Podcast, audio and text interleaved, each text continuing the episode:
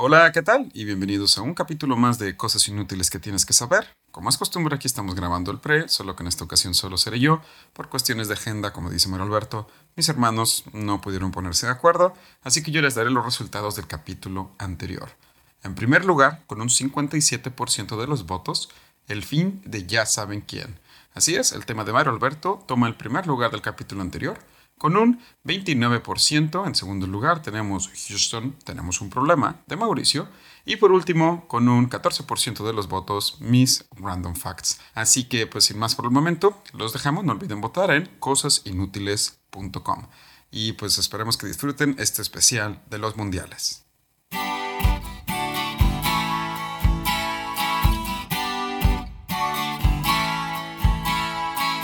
Cosas inútiles que tienes que saber donde te enseñamos cosas que no te van a servir de nada, pero siempre es bueno saber.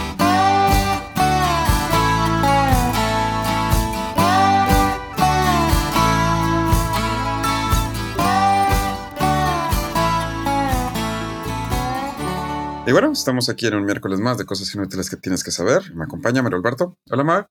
¿Qué tal? ¿Qué tal a todos? Bienvenidos a este su podcast. El día de hoy, como ya saben, por logística, tuvimos que pues, decirle Adiós. Prescindir del tercer. Prescindir del tercer hermano.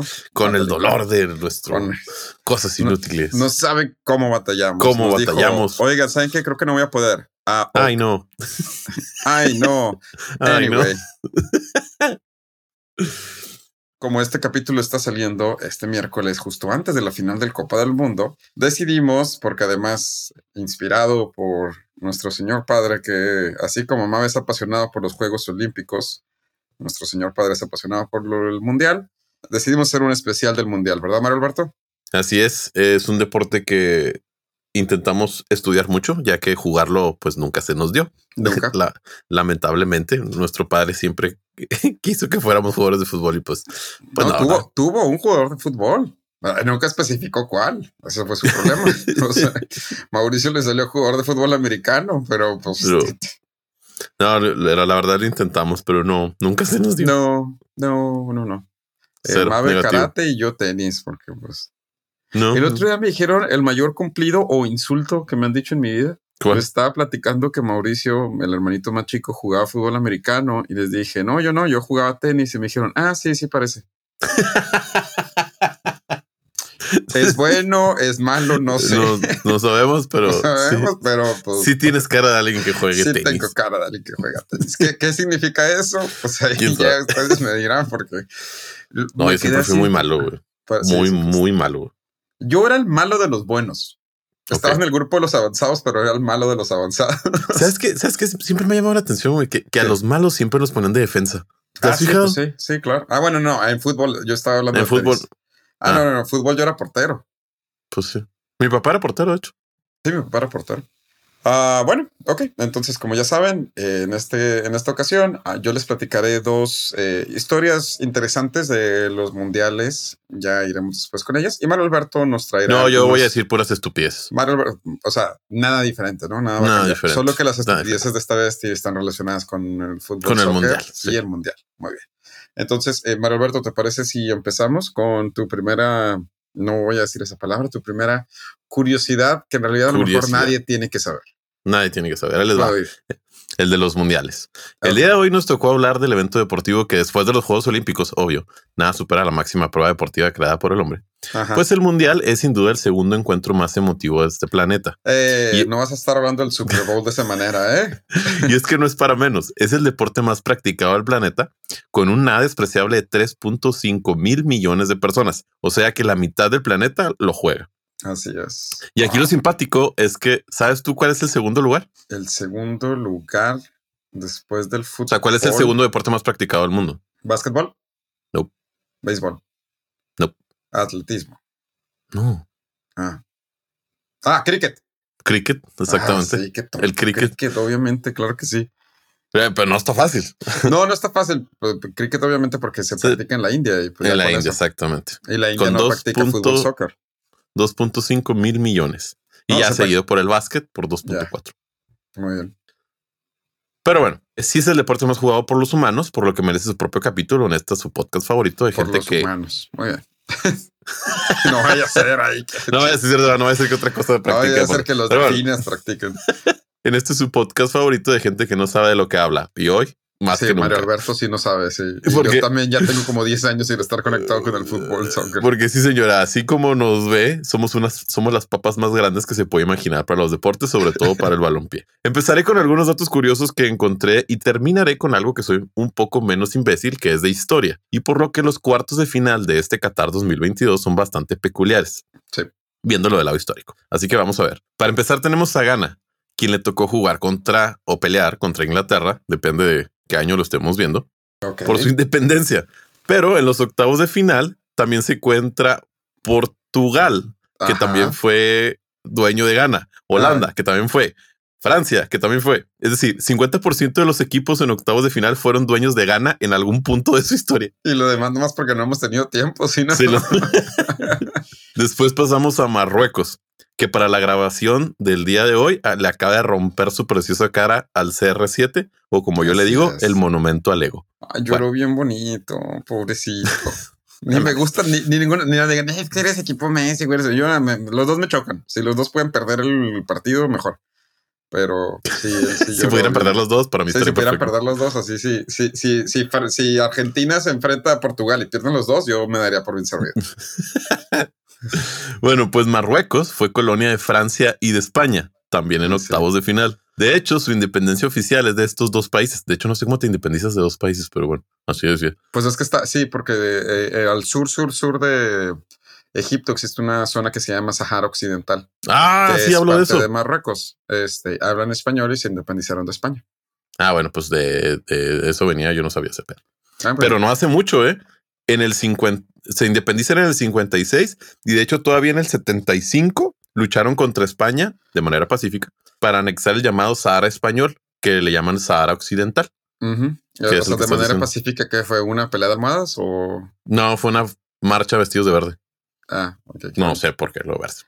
Hay grabaciones para todos los, que nos están escuchando. Busquen las grabaciones de cómo habla la gente del Sahara Occidental. Está muy interesante. Es un acento muy interesante. Pero es español, ¿no?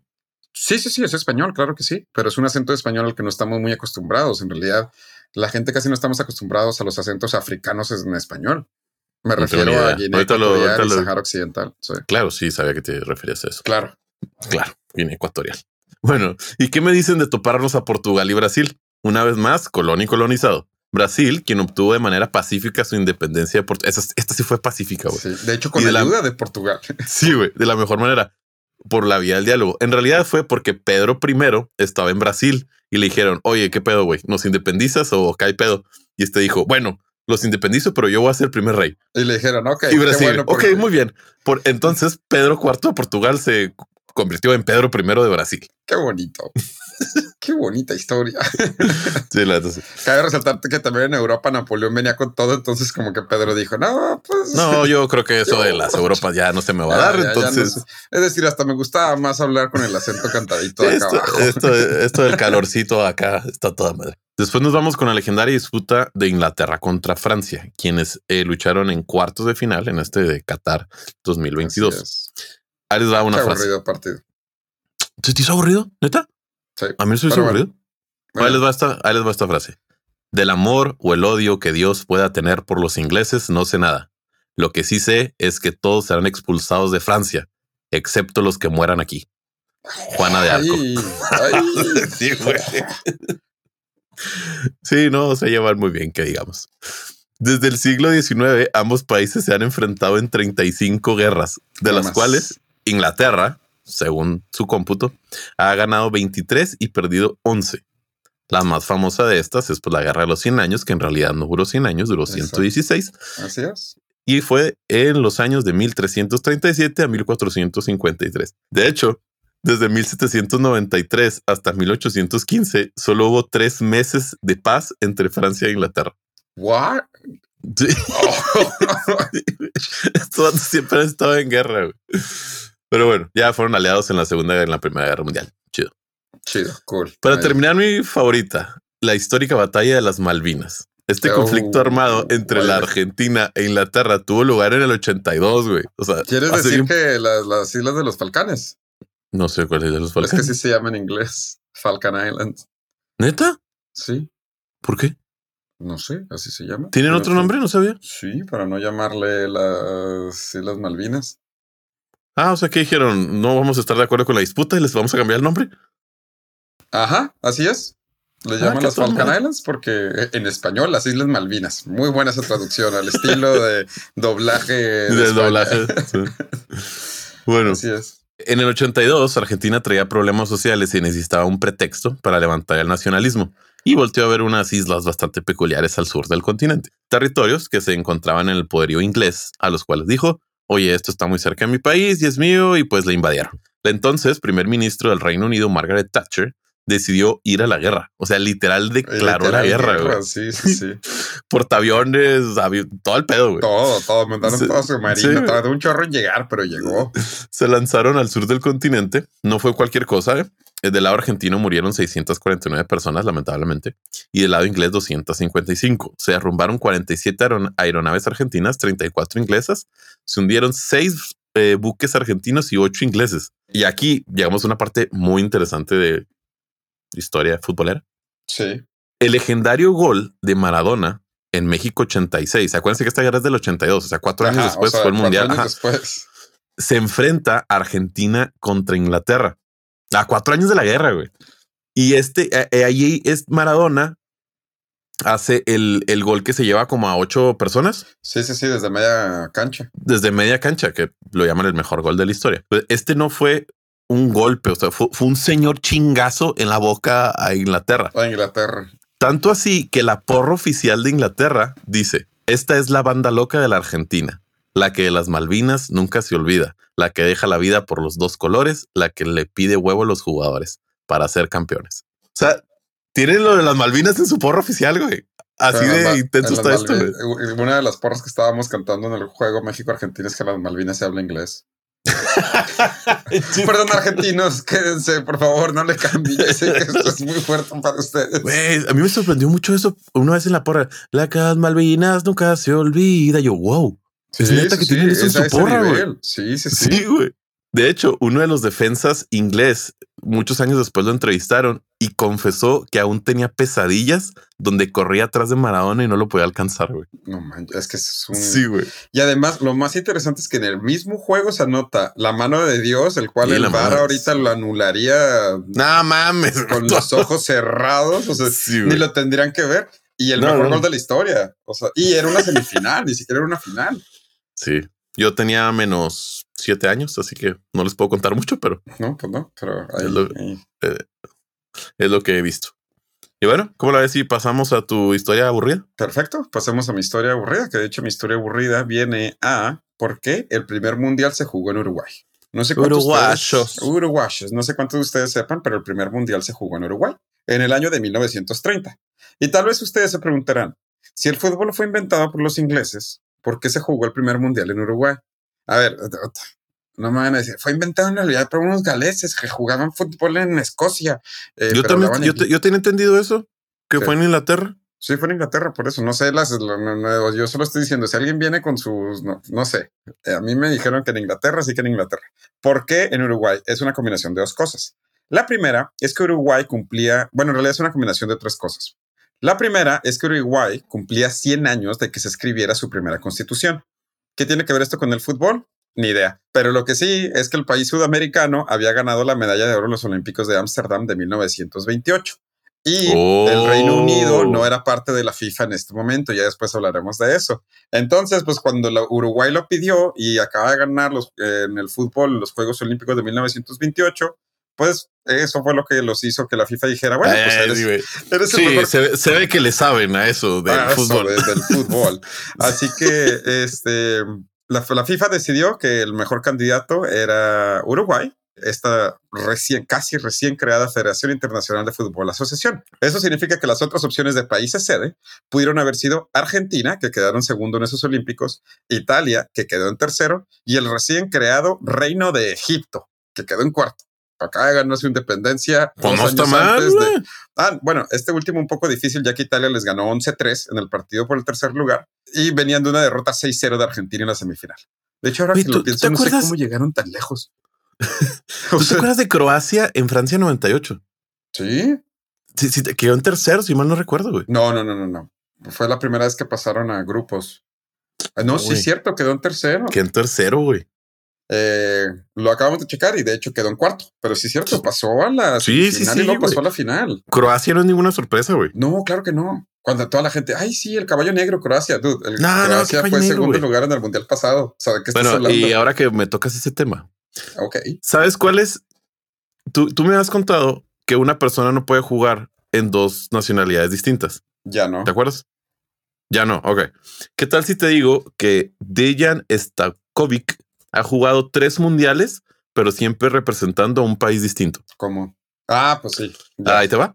En el 98 jugó con Yugoslavia en el 2006 con Serbia y Montenegro y en el 2010 con Serbia. Muy bien. Eh, güey, tú nunca especificas. No, sí. De hecho, eh, no, lo, no lo menciono aquí, pero es un, también un random que digo de vez en cuando. Eh, Serbia y Montenegro declaran su independencia en el 2006, pero ya habían clasificado al mundial. No mames. Ajá, entonces no se pudieron, no se pusieron de acuerdo quién iba a ir al mundial, si Serbia o Montenegro. Entonces dijeron, bueno, vamos al mundial y ya regresando, ya ahora sí nos separamos oficialmente. Estás mamando, güey. No, ya habían firmado la independencia y todo. Solo que dijeron, a ver, a ver, cámara tantito, nomás jugamos el mundial y luego ya. no eso, güey. Sí, sí, sí. Serbia y Montenegro se separan eh, oficialmente en junio del 2006, justo antes del Mundial. Pero como decidieron que iba a ser un show con la FIFA, quién iba al Mundial y quién no, pues dijeron, bueno, vamos y jugamos nosotros. O sea, como país unido, ya regresamos y listo, ya se acabó. es como que la última cita con la ex, güey. Ya, pero neta sí es la última, güey. Ya, pero sí, ya, ya, ya. Sí, ya después de estudiar nos vemos, güey. Bueno, y como podemos ver, pues obviamente Serbia es más bueno, porque Serbia eh, llegó a octavos de final en este Mundial de Qatar. Montenegro hace ah, rato que no lo vemos en un Mundial. O at all. Eh, ¿Algún otro random fact que tengas? Sí, ahí te va. En el 34, güey, la selección de Bolivia quiso homenajear a su compañero Uruguay. La idea era, que cada jugador traería una letra en la camiseta para formar la frase Viva Uruguay. Pero uno de los jugadores bolivianos se enfermó y en la foto oficial se leyó Viva Uruguay. se enfermó la U. Es cierto. sí, güey. Ay, no. Viva Uruguay. Uruguay. Vas. Ah, ok, va. Esta edición del Mundial sería un tanto extraña, no solo por ser la primera edición del Mundial. Todos los juegos se jugarían en Montevideo. 16 equipos se clasificarían, pero solo 13 de ellos irían en realidad al Mundial, ya que el Reino de Egipto, Japón y Siam, hoy Tailandia, decidirían salirse del torneo, lo cual dejaría al primer grupo con cuatro equipos y los otros tres grupos con tres equipos se clasificaría el primero de cada grupo directo a semifinales y luego se jugaría la final. Los grupos consistían de, en el grupo número uno, México, Francia, Argentina y Chile. En el grupo número dos, Yugoslavia, Brasil y Bolivia. En el grupo número tres, Uruguay, Rumania y Perú. Súper difícil el grupo, ¿eh? Y en el grupo número cuatro, Estados Unidos, Paraguay y Bélgica. Es decir, más? un mundial bastante occidental solo equipos europeos y americanos. Ah, Nada más, no participó ningún equipo porque el Reino de Egipto que iba a representar a África no fue y Japón y Siam que iban a representar a Asia no fueron. Y pobrecito Oceanía, todos nos olvidamos de ellos.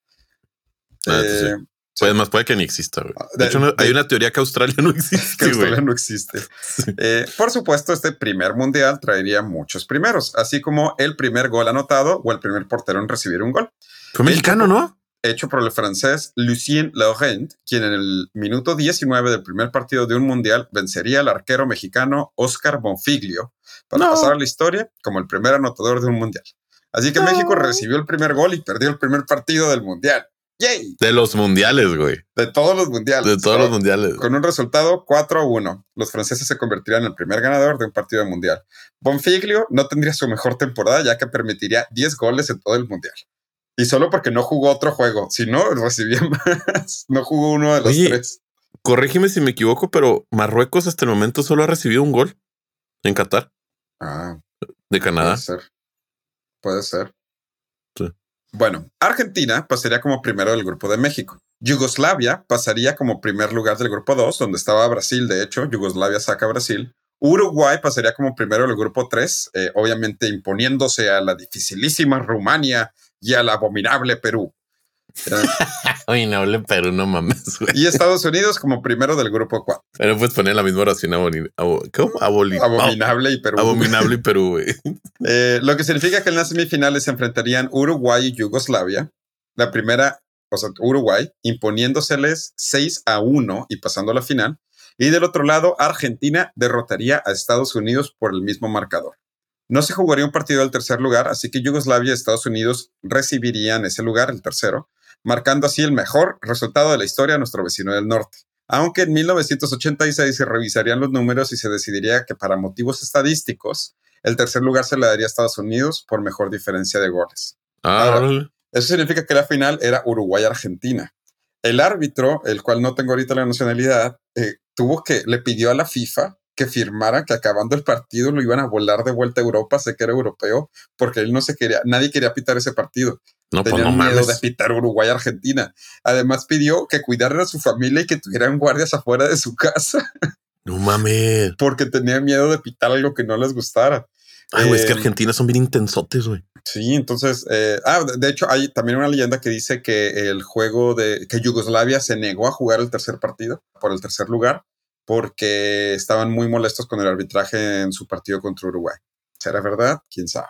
En la final, Uruguay se levantaría como campeón en su propia casa, convirtiéndose así en el primer equipo en quedar campeón en su propio país al vencer 4 a 2 al equipo del otro lado del Río de la Plata, el equipo argentino, dando así por terminado el primer mundial en 1930. Que como random fact, este es totalmente del señor Marimata, el equipo de México se fue en barco y entrenaban en la cubierta del barco. Pero no, no forma, sí. Se fueron en barco desde México hasta Uruguay y jugaban en la cubierta. Ah, qué chido. Está chido, güey. Oye, ahorita que hablas de eh, Argentina. Sí. Hay un club que se llama el Arenal Catamarca, que no se completaba los jugadores y puso un, un anuncio en el periódico local se solicita un defensa izquierdo, dos mediocampistas centrales de concentración y un centro delantero. Ay, qué bonito. Sí, güey. Bueno, ¿te parece si damos una pausa y regresamos a lo mejor con más estadísticas y luego mi historia un poco más trágica de los mundiales? Va. Perfecto.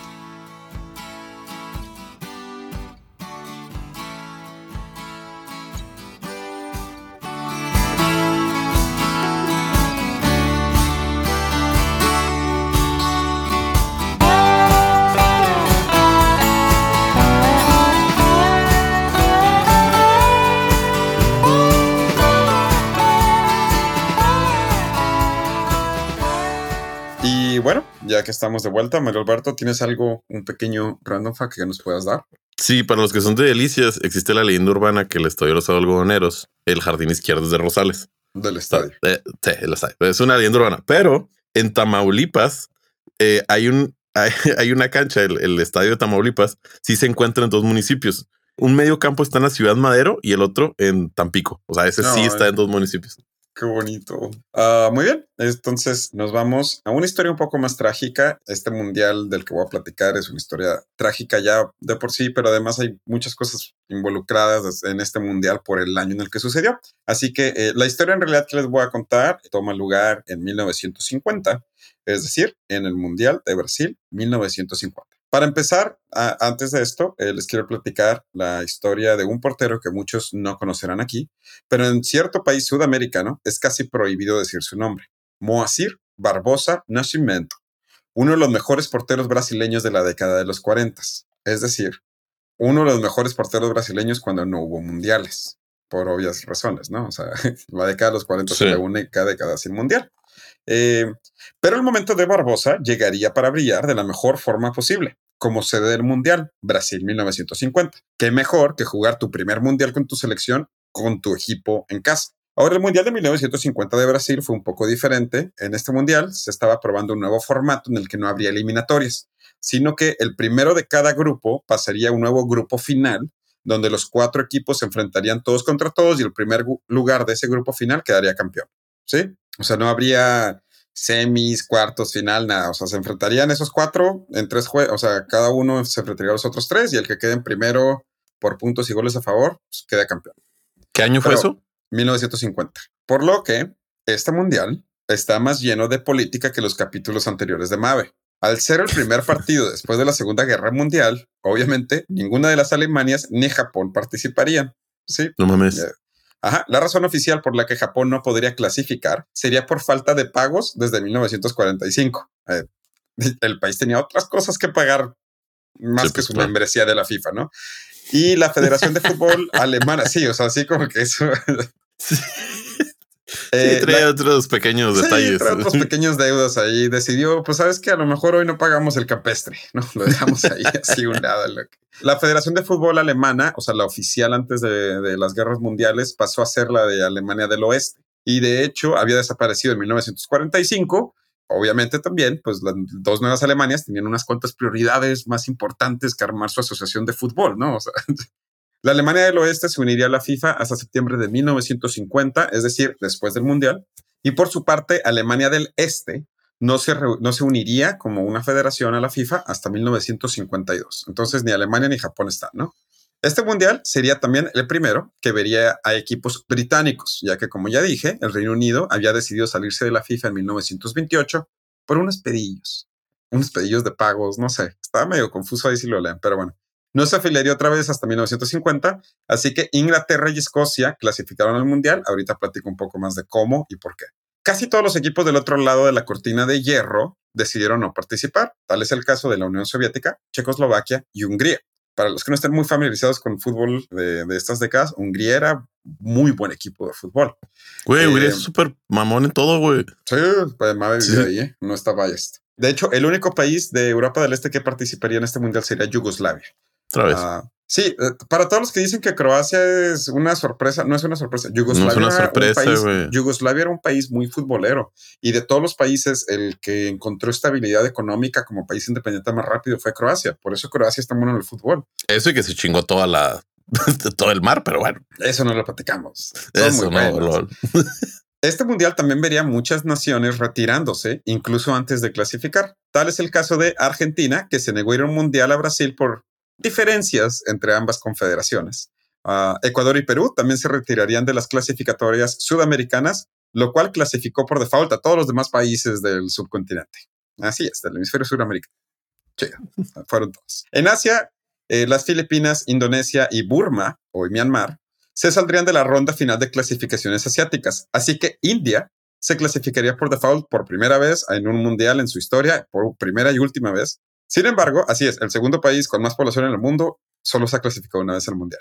Para que ahí, para que se queden pensando en eso. Pero nunca participaría en este mundial. Hay una leyenda urbana que es falsa, que dice que no irían al mundial porque la FIFA no les permitió jugar el mundial descalzos, lo cual está comprobado que no es cierto. Después, cuando le empezaron a preguntar más a la India, sí, no, no, lo que sí no les dejaron jugar fueron los Juegos Olímpicos. Descalzos descalzos, porque en India jugaban descalzos y no les dejaron jugar los Juegos Olímpicos. Después sacaron primero así como que cuando les preguntaban por qué lo, ay, por eso. Y la FIFA dijo, oye, no es cierto, nosotros no te dijimos nada, si querías jugar descalzo, podías jugar descalzo. Y luego ya dijeron los indios, este, eh, no, ah, no, no fue por eso, es que eh, eran problemas económicos, eh, no podíamos viajar para allá, este, pero pues nos da pena admitirlo. Y luego la FIFA volvió a decir. Eh, y descalzo no. no te da pena decirlo descalzo, güey. No, deja tú, la FIFA dijo, eh, nosotros abiertamente dijimos que les íbamos a ayudar para que llegaran a Brasil. Y luego ya los sitios dijeron, bueno, pues ya no nos pregunten. este, uno de los rumores que puede ser el más cierto es que en realidad la India sabía que no traía nada de equipo de fútbol y como clasificaron por default, pues prefirieron no ir y se invitaron esas dos excusas porque eran las más fáciles de creer.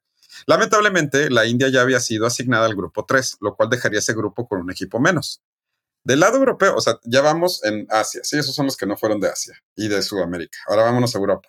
Del lado europeo, Austria y Bélgica se retirarían en la ronda final de clasificación, lo cual haría que Turquía y Suiza pasaran por default junto con los equipos que ya habían clasificado. Sin embargo, Turquía se retiró del mundial porque pues dicen que la neta no tenían preparado el dinero para viajar a Sudamérica porque pues no iban a clasificar. No mames.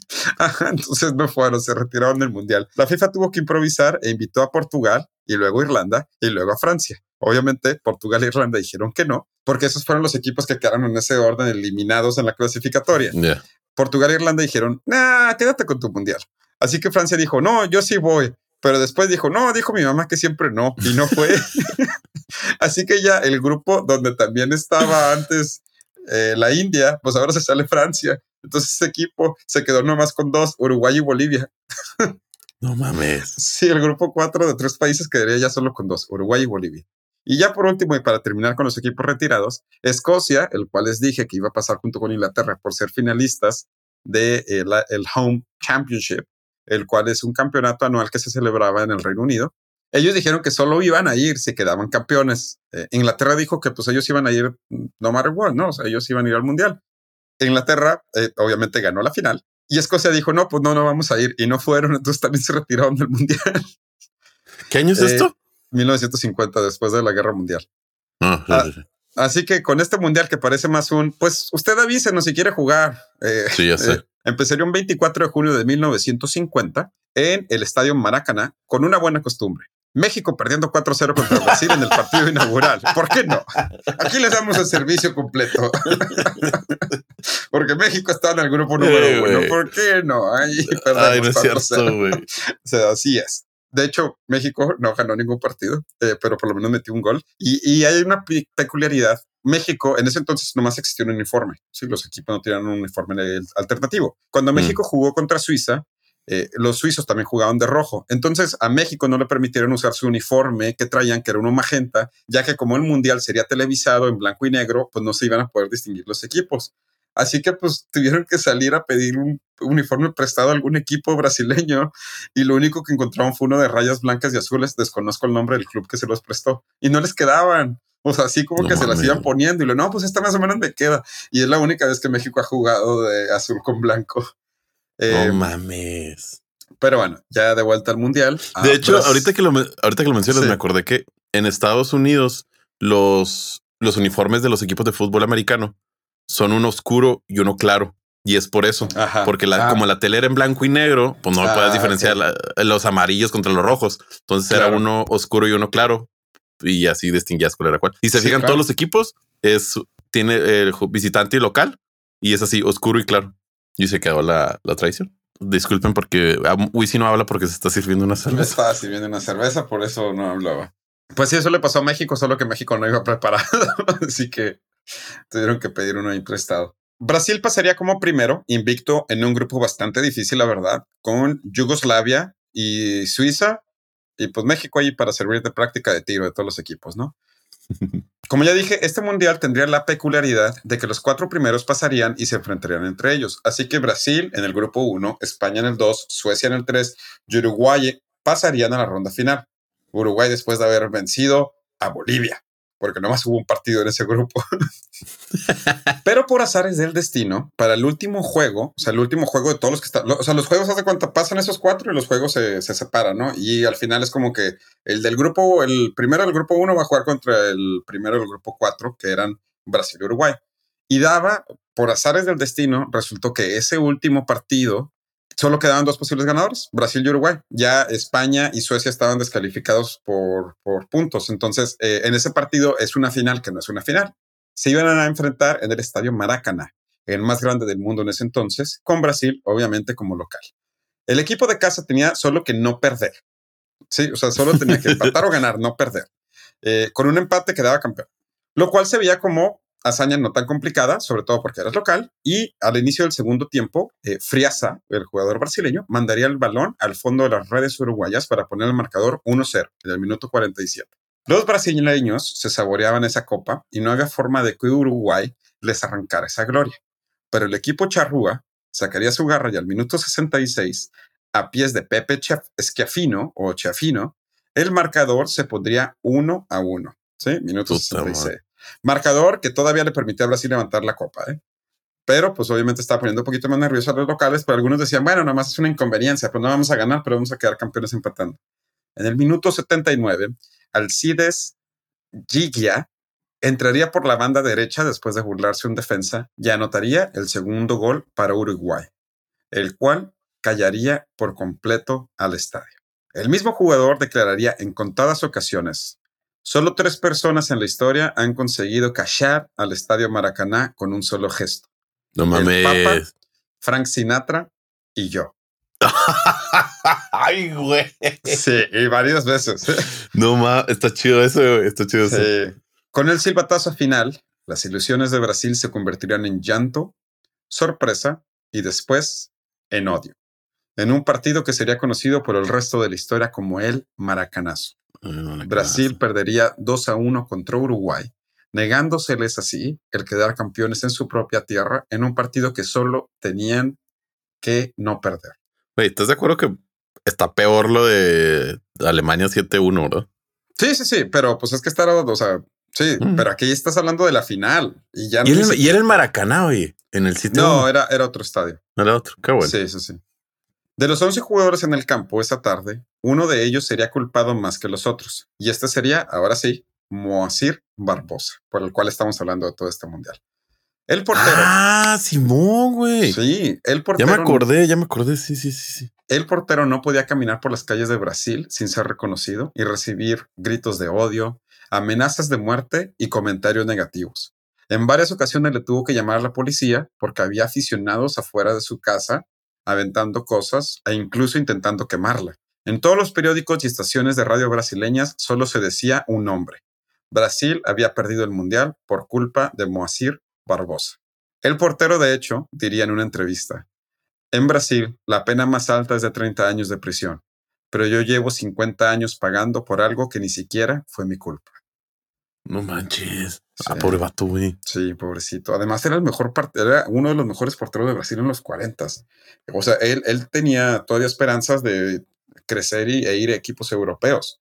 Ningún equipo lo quería contratar se quedaría otros cinco años en el equipo que jugaba, Vasco de Gama, para después saltar de equipo en equipo sin encontrar su lugar hasta terminar su carrera en 1962, 12 años después del Mundial, que lo terminaría casi por completo.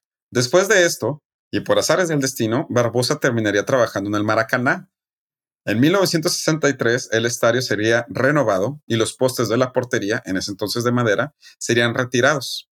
El dueño vio como una broma macabra el darle estos postes a Barbosa, el cual, dice la leyenda, los llevó a su casa y quemó para olvidar el Maracaná. Ah, estás sonando. Sin embargo, eso no sería suficiente para borrar el odio de sus compatriotas. Todavía en 1993 le serían negado ser comentarista de Juegos Internacionales de Brasil por orden explícita del presidente de la Federación Brasileña.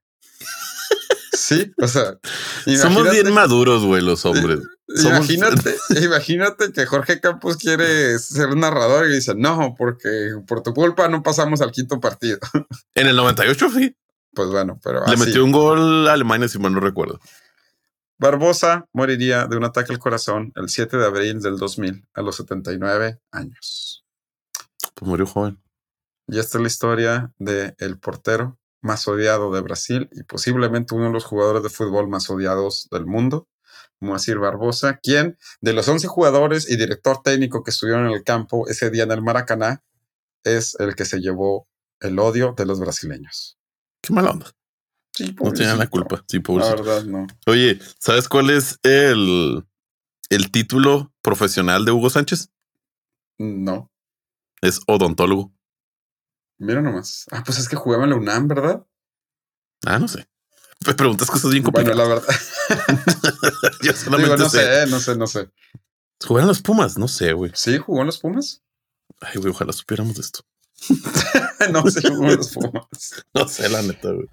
Bueno, ¿te parece si vamos a un último corte y regresamos con un random fact tuyo, un random fact mío y damos por terminado el capítulo? Va. Perfecto.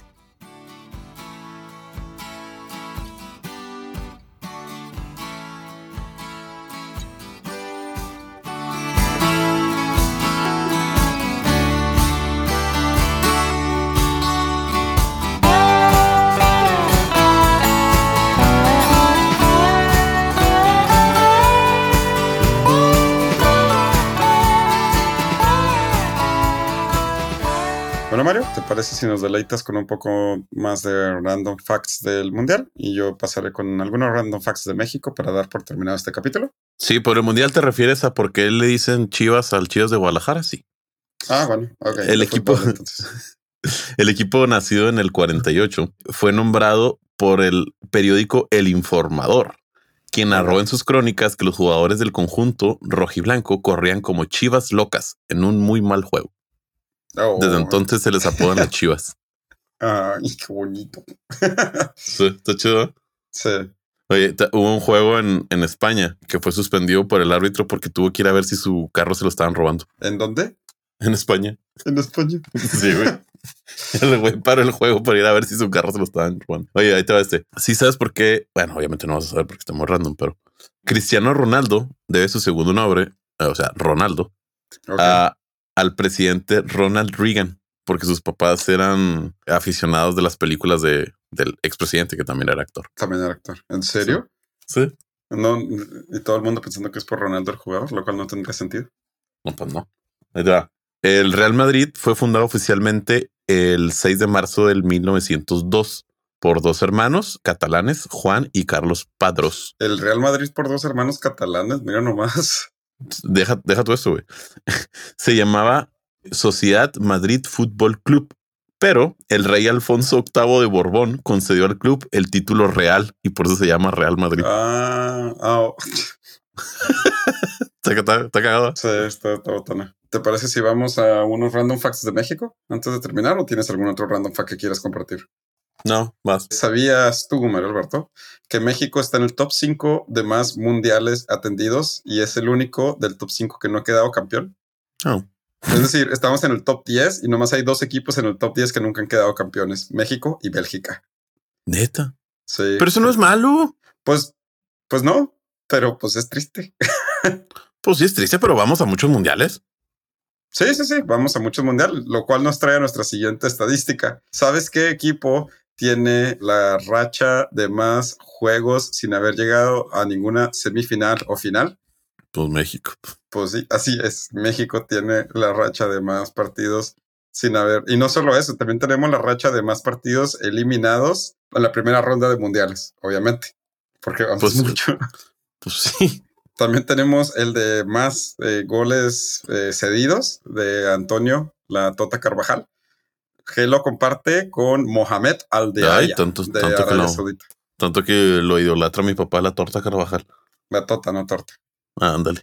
Ándale. Ay, ándale ese. Ándale. Oye, ahí te va. En junio del 98, el número de hospitalizados a causa de paro cardíaco aumentó un 25% en Inglaterra, luego de que la selección de este país perdiera en penales ante Argentina en los octavos de final. Sí. Está bien chido. Perdón, o sea, no, está chido, perdón. Pero no está chido, pero. No está chido, eh, de hecho, el que les dije de más eliminados en la primera ronda, a México comparte ese honorado título con Corea del Sur y Escocia por lo menos no somos los únicos. Pero en octavo. Oye, sí es cierto, Corea del Sur es muy común que vaya a los mundiales también. Sí, sí. Y que nos toque contra ellos. Más eliminaciones en los octavos de final. Pues obviamente, como no, aquí su servidor, he pasado todos los octavos de final desde 1994 sin importar. Pero es que es al revés. A ver, a ver, es que también estás bien malinchista, güey. ¿Por qué no lo dices al revés? A mí ¿Sabes qué país? ¿Sabes qué país ha pasado más veces octavos de final? México, güey. México tenía hasta el 2022, teníamos, éramos el único país con una racha vigente de pasar siempre de grupos, compartida con Brasil. O sea, yo sé, no, no, no, yo ah, eso está chido, güey. No, sí, sí, sí. O sea, lamentablemente se perdió ahora el 2022, pero éramos el único equipo junto con Brasil que seguíamos pasando de la ronda de primeros. Ningún otro equipo, el que me digas, ninguno, muchos de ellos quedaron eliminados en las eliminatorias seguido, ¿eh? Aquí la palabra clave es seguido. Sí, seguido desde el 94 hasta antes del 2022. Oye, hablando de México, en el Mundial del 2006, el director técnico era Ricardo Lavolpe. Ajá. Y nos tocó enfrentarnos a Argentina. El eh, Ricardo Lavolpe es argentino. Ok. Entonces, el güey no salió hasta que terminaron los dos himnos nacionales para no tener que Ah, pues sí, para no tener que cantar uno o el otro. Entre otras cosas que tiene México, el jugador con más eh, juegos como capitán lo tiene nuestro papi bebé, Rafael Márquez, jugando desde el 2002 hasta el 2018 como capitán. Y también, obviamente, este es más partidos jugados y también tiene el de más torneos, porque pues tampoco. Lionel Messi, de hecho, puede llegar a romper la... Bueno, no, es que Lionel Messi ya no tiene un mundial creo que el primer mundial de Messi no lo jugó como capitán y Rafael Márquez jugó todos sus mundiales como capitán. Órale. Sí. Oye, ah, ¿este es el último mundial de Messi? Este podría ser el último mundial de Messi. Messi tiene 35 años. Todavía podría llegar a jugar otro mundial si quiere. Eh, Ronaldo, Cristiano Ronaldo tiene 37, entonces un poco No, ese ya dijo que ya se retira. Messi todavía podría jugar otro mundial si él quisiera. Pues también Cristiano. Al final de cuentas, el jugador más viejo en jugar una final fue eh, el italiano. Un portero, ¿no? Dino no. Sí, eh, no, no, no, en jugar una final en un mundial. Ah, ok. Sí, que de hecho sí era un portero. Dinosov, quien jugó de 40 años, el jugador más viejo en jugar, se rompió hace poco, es Sam Kamal Takwif El Hadari, portero de 45 años y 162 días de Egipto, que jugó en el 2018, y el jugador más viejo en meter un gol, conocido por todos como Roger Milla, quien anotó un gol, él es el jugador más viejo en anotar gol en un mundial. De hecho, él también tiene el gol el primer gol con tu selección más viejo. ¿Sabes cómo? ¿Cómo? No, no entendí. O sea, tu primer gol con tu selección en un mundial a la más alta edad. O sea, cuando metes tu primer gol en un mundial. Sí. Más viejo. Él tiene ese récord también. Lo metió a los 38 años y 19 días por primera vez con Camerún. Ah, ya entendí. Y además tiene el gol como el jugador más viejo de todos los mundiales con 42 años y 39 días. Uy, 42, sí. Para estar jugando, sí está. Sí, sí, sí. Entonces, pues de que podría, podría, pero. Y solo hay un jugador que ha anotado como adolescente en sus 20 y en sus 30. Mm, adolescente en sus 20 y en sus Ok, ahí te, va, ahí te va un tip. Todavía podría en sus 40. Ay, cabrón. O sea que sigue jugando. Pues Messi. Pues Messi, así es. Lionel Messi anotó el 2006, el 2014, el 2018 y el 2022. Qué perra. Sí. Aquí, la verdad es que estadísticas del mundial, miren, podríamos estar horas y horas y horas platicando. Estas son de las pocas que tenemos. Ahí sí dijimos alguna barbaridad, pues ahí nos la mandan o algo, pero esperemos que hayan disfrutado. Bueno, Alberto, ¿tienes algo con lo que te quieras despedir? Sí, el Mundial del 86 en México, en el partido inaugural, no se llenó porque la gente tenía miedo después del terremoto del 85. Ay, no. Sí. hay, una cosa bien triste de ese Mundial. México, los organizadores del Mundial no tenían la fe de que México iba a pasar como primero del grupo. Entonces, casi todos los juegos de ronda clasificatoria del segundo lugar del grupo 1, en el que era México, los pusieron en, el Azteca. Y México pasa como primero. Entonces México se fue de que jugara a Monterrey y a jugar. No mames. Cuando no. no le tienes fe a tu propio equipo. Tú me contaste una que Ay, bueno, no me acuerdo, pero que no sé, venía un, un equipo de, de Europa, de un, de un, país muy frío, y lo pusieron a jugar a 40 grados en algo así. ¿Te acuerdas que me pues, platicaste? Brasil, de hecho, en el juego ese que perdió México contra Brasil 4-0, los mexicanos se quejaron de que jugaron a una temperatura muy fuerte. Brasil lo hacía adrede, porque sabía que la mayoría de los equipos no estaban acostumbrados a jugar a esas temperaturas. El, del que estás platicando, sí, la verdad no sé, pero hay uno muy famoso que de hecho hasta hubo una demanda por parte de Panamá. La selección de Panamá se quejó de que en, una, en un partido clasificatorio Estados Unidos les puso un juego en Seattle así de que en diciembre o enero y estaba nevando. Y en Panamá, sí, los panameños no conocían ni la nieve, o sea. Y un saludo a mi amigo Hipólito. Pues sí. No, pero tú me platicaste otro también que los pusieron así a 40 grados y. Pero no me acuerdo muy bien. Yo tampoco. También uno que a, a una muy alta altura Sí, sí, sí. Bolivia juega mucho a alta altura, México también lo usa mucho a su favor. El Toluca era muy famoso por usar, jugaba a las 12 del día el domingo en Toluca, obviamente para... De hecho, por ejemplo, cuando los gringos van a jugar en México, van y entrenan en Colorado para acostumbrarse a, la altura. Ah, no sé. Entre las estadísticas también tristes, más torneos eliminados sin ganar ni un solo partido, México con siete torneos y Bulgaria. Así que por lo menos estamos empatados ahí con Bulgaria. Maldita Bulgaria. Oye, ya, ya último. Hay un estadio que está construido en el Ecuador. La línea, no el país. Entonces, la línea central es el, Ecuador.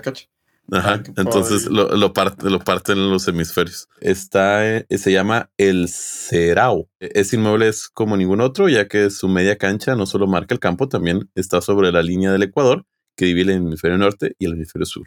Lo curioso es que no está en el Ecuador, está en Brasil, en Macapá. Macapá, qué chido.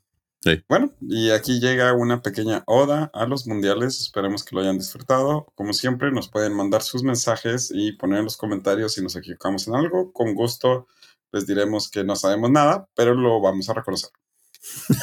Eso sí. Eh, Mario Alberto, muchas gracias. No, ustedes, muchas gracias por escucharnos. Eh, gracias por escucharnos. Un miércoles más de cosas inútiles que tienes que saber y nos vemos pronto. Hasta luego.